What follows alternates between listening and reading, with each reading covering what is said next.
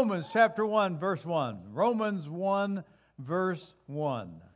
And today my text will be read by my granddaughter Lily Ruth. And yes, it's Lily Ruth, and her mother is Rebecca Ruth, and her mother is Ruth the First. So yes, it's uh, we're, we're, it's in the family. She's a junior at uh, Central, and this is my grandson Ian, a freshman at MSU. He has started preaching and is a, a good preacher. Let me tell you, he's got a couple weeks off. He goes back to First Baptist Church Marionville, where he's been filling in for a while.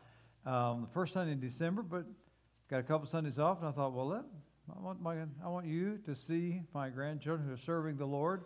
Both of them love the Lord, so I asked them to help me today. Oh, thank you. All right, good. Yeah. Romans chapter 1, verse 1. Would you please stand for the reading of God's word as Lily comes to lead us?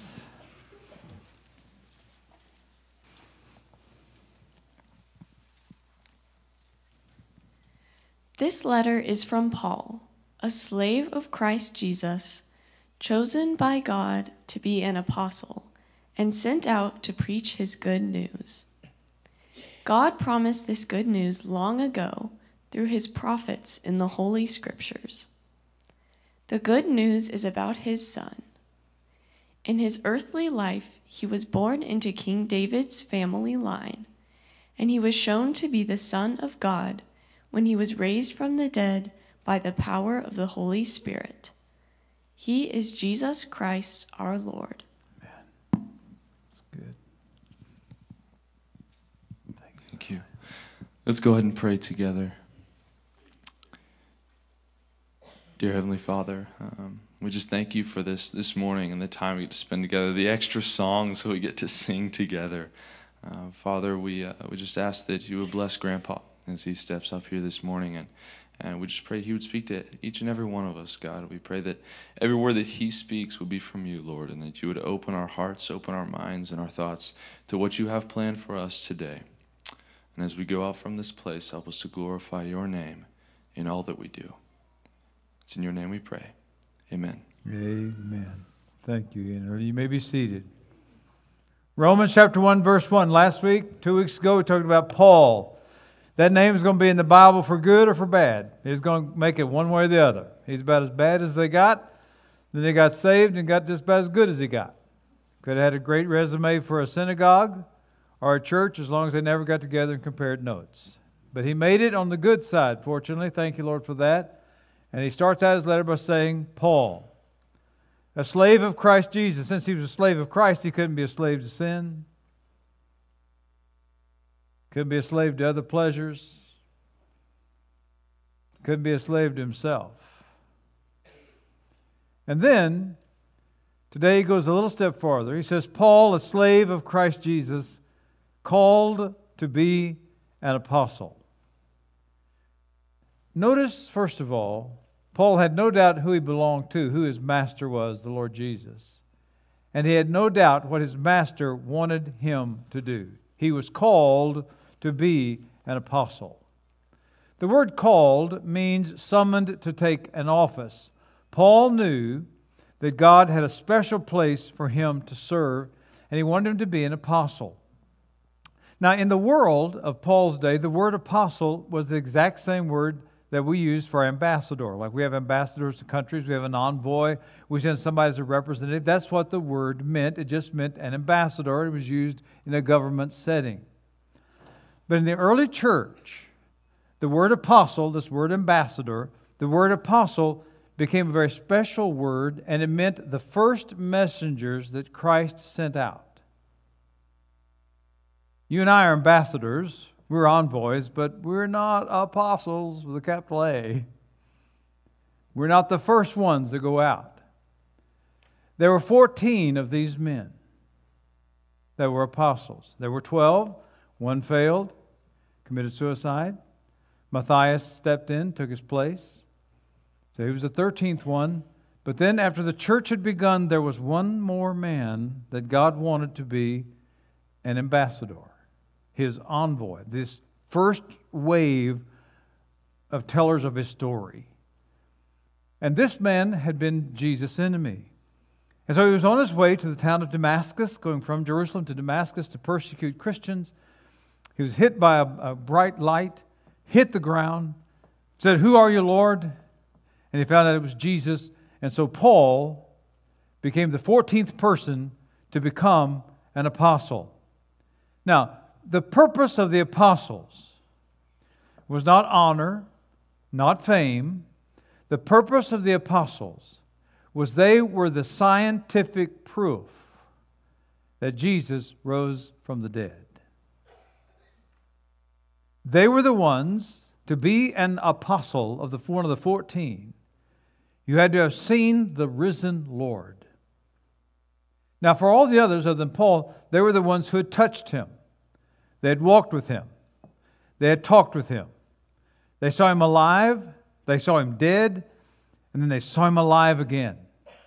Paul the apostle, he became an apostle because in that bright light, he saw the face of Christ. He had his experience with the risen Christ, and so he became an ambassador bearing witness I saw Jesus, he is alive. They were the ones who verified by their lives that Jesus rose from the dead.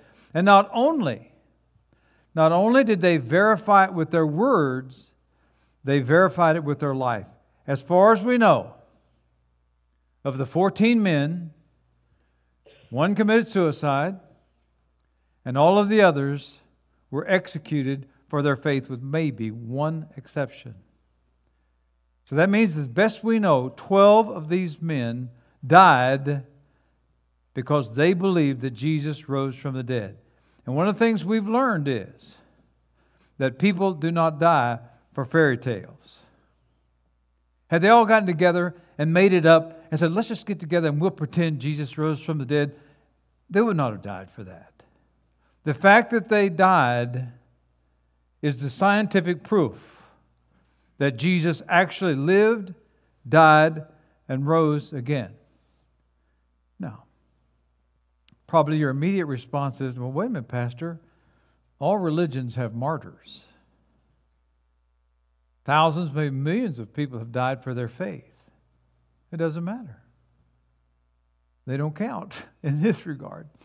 If someone walked in this door this morning and walked up here with a gun and said, If you renounce Jesus, I'll let you live. But if you're going to stand true to Jesus, I'm going to shoot you and kill you. If I said I'll stand true to Christ, he shot him and killed me, all I would prove is that I believed in Christ, nothing else. I would not prove that Christianity was true. There have been millions of martyrs for Hinduism, for Buddhism, uh, Islam, Christianity. You stack them all up, and not a one of them proves that their religion is true except for the death of the first men who saw him. Their deaths are totally different from all other martyrs in the history of the world because they died to prove they saw him. And this elite group, this elite group, Paul says, I was called to be one of them. All right, let's go back to our text, Romans 1 1. Paul, a slave of Christ Jesus, called as an apostle, separated to the gospel of God. Now, the word separated is a, is a great word for Paul because before he became a Christian, he was a Pharisee. You remember who the Pharisees were? They were the self righteous ones, thought they were better than everybody else. They were, they were the men that walked around and, you know, loved to show off their religion. And we still talk about being Pharisaical. It's still a, a term of derision for us. He had been a Pharisee. Well, guess what? The word Pharisee means, you ready? Put your seatbelt on. The word Pharisee means separated. That's what, that's what the word meant. So here's a man, Paul, who has spent his whole life separated from common people. The Pharisees were so separate, they would not let their robe bump up against an ordinary Jew, much less a Gentile. When the Pharisees came in, everybody had to part because they were so good and so righteous, they didn't want to be made unholy by coming into contact with just ordinary people. This is Paul the Apostle. Paul was separated from people. And then, when God shook Paul's tree and Paul fell out and landed on the ground, he suddenly became separated to the gospel, in other words, to taking the good news of Jesus to the common people. And the contrast is as great as you can imagine in religious experience. Probably in religious experience in the world in which we live, maybe the greatest contrast is Hinduism from Christianity. In Hinduism, totally committed to the caste system, a true Hindu in the upper caste will say, My religion forbids me to go to the untouchables. A Christian who is committed to Christ will say, My religion compels me to go to the untouchables. You see the vast difference? The Hindu says, My religion says, never go near them. Christianity says, you must go near them and help them. This is exactly what happened to Paul on the road to Damascus. He went from here to here. And that's why he had to spend three years in Arabia. You know, most people forget that. Most people forget that the Bible tells us that Paul, once he became a Christian, went down into the desert for three years just to kind of get his head screwed on right. Because he had to go from this to this. And yet, out of this chaos, this man who was separated, a Pharisee, who agreed to the death of Stephen, oversaw the martyr of one of our greatest saints, going to persecute and kill other Christians, knocked to the ground. Can you imagine the messenger that got to Damascus? The first messenger to Damascus, and he would have said to the Christians, Listen, listen, God struck Saul of Tarsus down. They would all been cheering, Yeah, yeah, he had it coming. Can you imagine being the messenger that has to say, Whoa, whoa, whoa, whoa, no, you don't understand. He didn't knock him down to kill him. He knocked him down to save him. I guarantee you a silence went over the crowd with that one. And so this man who went from this fast difference, he took three years. He went down into the desert for three years to try to sort it out. And finally, he came out of that desert and became one of the greatest saints we've ever known. He's been in the top five in anybody's list. And I want to talk to you just briefly before we take the Lord's Supper. I want to talk to you about four things we can learn from this man who went from this to this, from one of the worst to one of the best. What can we do to live a life like he lived? Number one, did you see what he said? He said he was called to be an apostle. Number one, Paul believed that God had a specific, specific task for him to do. Because Paul believed that God had something for him to do, that meant his life was suddenly very valuable. His life itself, what he did every day, suddenly became very important because he believed that God had chosen something long ago that he was supposed to do. All of us as God's children. We were all foreknown by Him. We have been loved by Him. He knows what we are the best at. He has given us certain gifts. Every one of us in this room has a particular task that the Lord has gifted us for and has been moving us for all of our lives. It is interesting. Even though Paul did not get saved until the Damascus road, he said, God separated me from my mother's womb. That's deep, folks. Long before God saved Saul, he had chosen him, and as Paul now is beginning to move to do what God has called him and created him to do, he looks back and he says, Oh my goodness, God was preparing me for this before I even got saved. He was called to be the apostle to the whole world. Isn't it interesting? He's the one who had been schooled in Roman schools, in the Greek schools, in addition to the Jewish schools. Fascinating, isn't it? So he looks back and he says, My whole life has been guiding me in the direction of what the Lord had for me to do. And that's what the Lord does. Moses. Moses was trained in the schools of Pharaoh. Don't you think that the 40 years he spent on the backside of the wilderness taking care of sheep, every once in a while he would say, What in the world was the purpose of all that education? Jacob? Jacob was chosen to be the one through which the blessing would come before he was born. Samson, the man chosen by God to humiliate the Philistines, he was chosen while he was still in the womb. And God would not let Hannah conceive until she promised him that she would give her child to him. Then God let her have the child. God told Jeremiah, I formed you in the womb, I knew you. And the angel said that John the Baptist would be filled with the Holy Ghost even from his mother's womb. When I started preaching at age 15, my daddy was totally surprised. Took him totally by surprise, completely caught him off guard.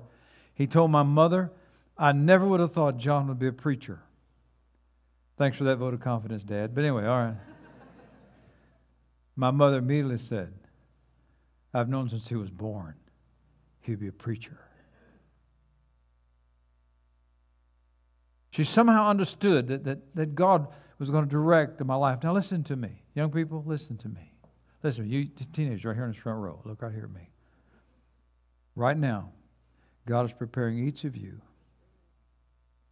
for something you don't have a clue what it is. Everything is happening in your life. And if you understand that, your life will have meaning. It'll have value. If you just think you're just going through the motions like people do, and you, you don't understand that God has a special calling and that God is leading you and guiding you and moving you, you'll miss the point. So, Paul, the moment he got saved, he understood, oh man, God has something for me. That's number one. Number two, number two, he was willing. He said he was a slave. He's willing to do anything that God wants him to do. Now, listen to me. Ruthie and I had a college group in our home for five years 30 to 40 to 50 college students in our home on Thursday nights. The number one concern of those students, without doubt, without fail, nothing else even close, what's God's will for my life? What does God want me to do? If I said it once, I said it 20 times or more. I would say to them, It is not your job to know now what the long term future is.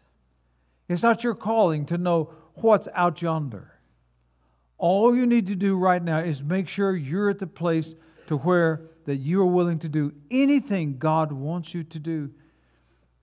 You see, if you are a driven person, and, and wholly driven people drive the world to be better, and also I like that, but, but if you're a driven person and you know where you're going and you, you, you kind of got it pinpointed out there and you're kind of moving that direction, I want to ask you a question. Have you laid that on the altar and said to God, Lord, if that's not your will, I'll go a different direction? Have you ever done that? Have you ever gotten to the point to where it really doesn't matter what you want? Every major decision Ruthie and I have made through the years. Now listen to me, listen to me real close. Every major decision we've made, God never told us what to do. I don't believe in immediate inspiration. Uh, if you disagree with me, go talk to your last pastor or somebody else. Don't talk to me about it. I, have talked about that until I'm blue in the face. I don't believe in immediate inspiration. I don't believe God speaks to us directly. He speaks through the scriptures. Scripture we pray, God gives us wisdom. So I would tell the college students, here's the point. Every time Ruth and I have had to make a big decision, the question is never what God wants us to do. Never. Always the question is, are we at ground zero? Are we where it doesn't matter? And without fail, once we get to where it doesn't matter, we have always known what to do next. That's why Paul was so successful. It didn't matter what God said. Lord, whatever, whatever, whatever you want. You want me to go to this college or that college? No, Lord, I'm going to pray. I'm going to pray until it doesn't matter. And then I'll know which one to go to. Do I marry this person or this person? Now, Lord, You've got to bring me in my heart to where it doesn't matter. Do you want me to be a preacher or not a preacher? Do you want me to be a missionary or not a missionary? The issue is always getting to zero, getting to where it doesn't matter. You can go this way or that way. God, do you want me to go to Second Baptist Church or do you want me to go somewhere else? Lord, do you want me to be the interim at Southgate or interim somewhere else? That's never the issue, never the point. The issue is always am I at zero? Where my desires are nothing. When you get there, you'll know God's will for your life. Number three. Number three.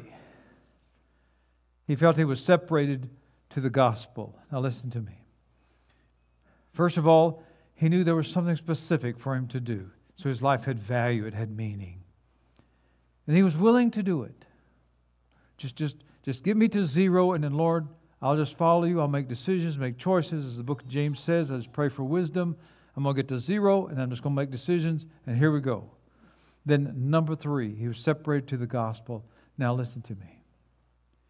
Every one of you in this room is separated to the gospel. And what that means is whether you're called to be a school teacher, a professor, a doctor, lawyer, masonry, an artist, a writer, no matter what your calling is, what you, you the, the particular job or task that you have, there has to be something in that that totally separates you from every lost person you work with. That's what it means to be separated to the gospel. It doesn't mean you have to be a preacher. It doesn't mean you have to be a missionary. It just means that you understand that if you're, let me pick something out of the blue. Let's say you're a school teacher. In my family, you're either a teacher or a preacher, basically, your choices. So I'm just going to pick on teachers. If you're a teacher, does everybody in teacher's lounge know that you're a believer? Do you have a Bible in your desk that slides around when you open it and people see it? You have a Christian book with you occasionally? They look at it, oh, it must be a Christian. You invite people to, to church. Do you see what I'm saying? All of you, whatever your profession is, what is it about you in your job, in your calling, in your school, students? What is it in this particular task you're called to now that separates you from lost people? That proves to them that you are a Christ follower. That's what it means to be separated to the gospel.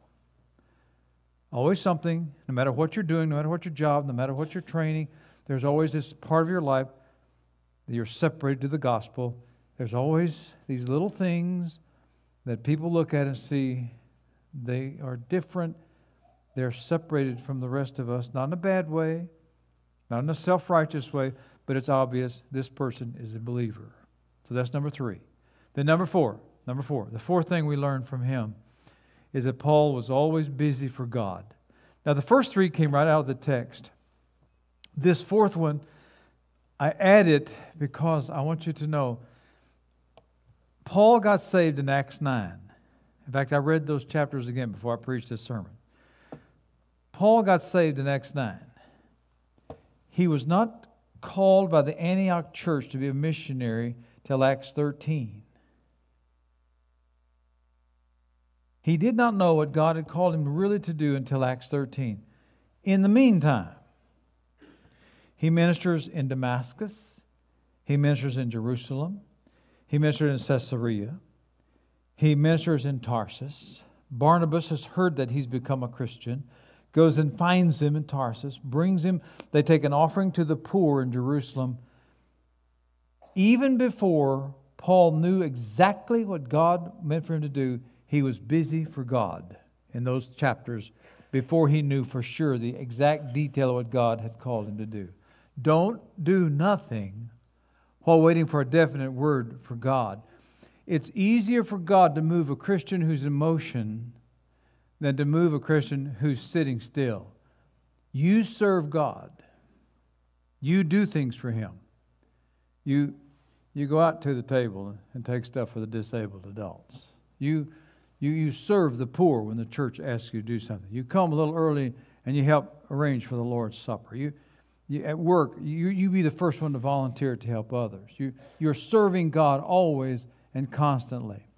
Samuel served in the tabernacle for years before he learned that he was, that was his calling, was to work there. When the Lord changed my life, I was 15 years old. And I came forward.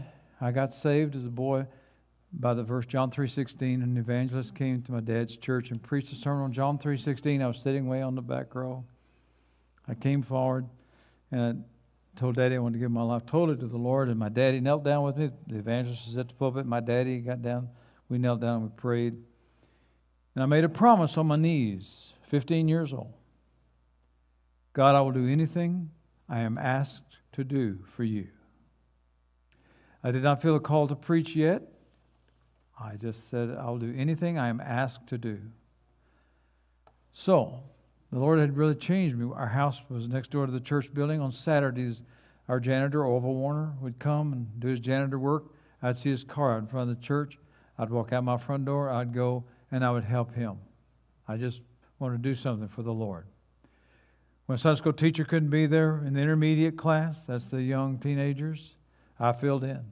One time we taught a course for teenagers. I told them if they would behave, I'd buy them a pizza at the end. And back then, that was a big deal. Not like it is now. Everybody eats pizza. I mean, was a big deal. They were good, and I'm grateful for that. I sang in a quartet, a gospel quartet, trying to just find out what God had for me. And it's because of that decision, I will do anything. They'd asked me to sing in the choir, and I was sitting on the back row of the choir next to Jerry Oliver. And my daddy stood up to make an announcement and said, Next Sunday is Youth Sunday, and Jerry Oliver is in charge of enlisting the youth. And I heard Jerry Oliver say under his breath, Oh, no. He had forgotten. First thing I heard him say was, Oh, no. Second, third, I heard, second thing I heard him say was, John, will you preach next Sunday? And that's how God called me to preach. Because I was willing to be busy I was willing to do. And it was in the doing. You put all that together, and you have the success of Paul. He believed God had something for him to do. Therefore, his life was special. Special, you're special. He's willing to do anything. He knew his master was, and just whatever you say, I'll do. He knew he was separated to the gospel. No matter what God would have called him to do, he had to be telling people about Jesus. He had to be living a life where people would know he was a follower. And then, number four, he was busy for God, always doing something for the Lord. And somehow in that milieu, in that mix, God called him. Verse 2. Verse 2, Romans chapter 1, verse 2. Let's read verse 1 to get our context. Paul, a bondservant of Christ Jesus, called as an apostle, set apart for the gospel of God, which he promised beforehand through his prophets in the Holy Scripture. Our band, if you want to start coming back up, we'll start moving toward the conclusion of our service. Paul knew Paul knew that what he was doing wasn't new. He was a Pharisee. He understood the history of Israel. And when he got called and he became a Christ follower, he understood and he knew that um, that this wasn't something new, that, that everything he had believed before he became a Christian was pointing to this day when Christ would come. And Christ came at the perfect time. We all know that. There was one government around the Mediterranean world, the Roman government was in charge. Uh, so there was free travel. Uh, there was one language, the Greek language was everywhere. Um, had, the Roman roads had been built, were about 10,000 miles of them by then. I mean, the world was ready for Jesus to come. But then there was one other thing that God had to let happen before He let His Son come. He had to let the world try everything else. That's really important that you understand why did God allow Jesus to come when He came? He did not let Jesus come, his son. He did not send him into the world until the world had already tried everything that's ever been tried to be a substitute for God education, drugs, government, entertainment, sex, philosophy. There's nothing new under the sun. There's nothing you can think of that hadn't already been tried for hundreds of years before Jesus came. And so, Paul, once he becomes a Christian, he can put all this together. He, he, he can put it together and say, I'm separated to something that I've known all along. I've known all the history, I've known the background, but now I see that it is fulfilled. And maybe the greatest thing in the Old Testament, the thing that was done over and over and over again to announce beforehand was what God had allowed Moses to do. When God, through Moses, established the Passover. And the Passover, of course, was the celebration of the night when the death angel passed over the Israelites because they had the blood on the doorposts and took the firstborns of all the Egyptians. And so from that time on, the Jews took the Passover meal at the beginning of the year in the springtime. There were two places in the Passover meal where the Jews looked forward to the coming of Messiah. And Jesus took those two moments in the Passover on the night before he was crucified, and he changed them. And those two changes are the Lord's Supper. That's what they are. That's what this is. The Lord's Supper is the part of the Passover taken out that said Messiah was coming, and Jesus has said he has come. As Paul said in verse 2, long beforehand, the prophets had said, and you're going to partake of that today. You're going to see it yourself. So we're going to take the Lord's meal now. If you do not have your elements, you need to get it right now. I need for someone, would you go get me an element off of that table right there, please? There, would you go get me one? Thank you.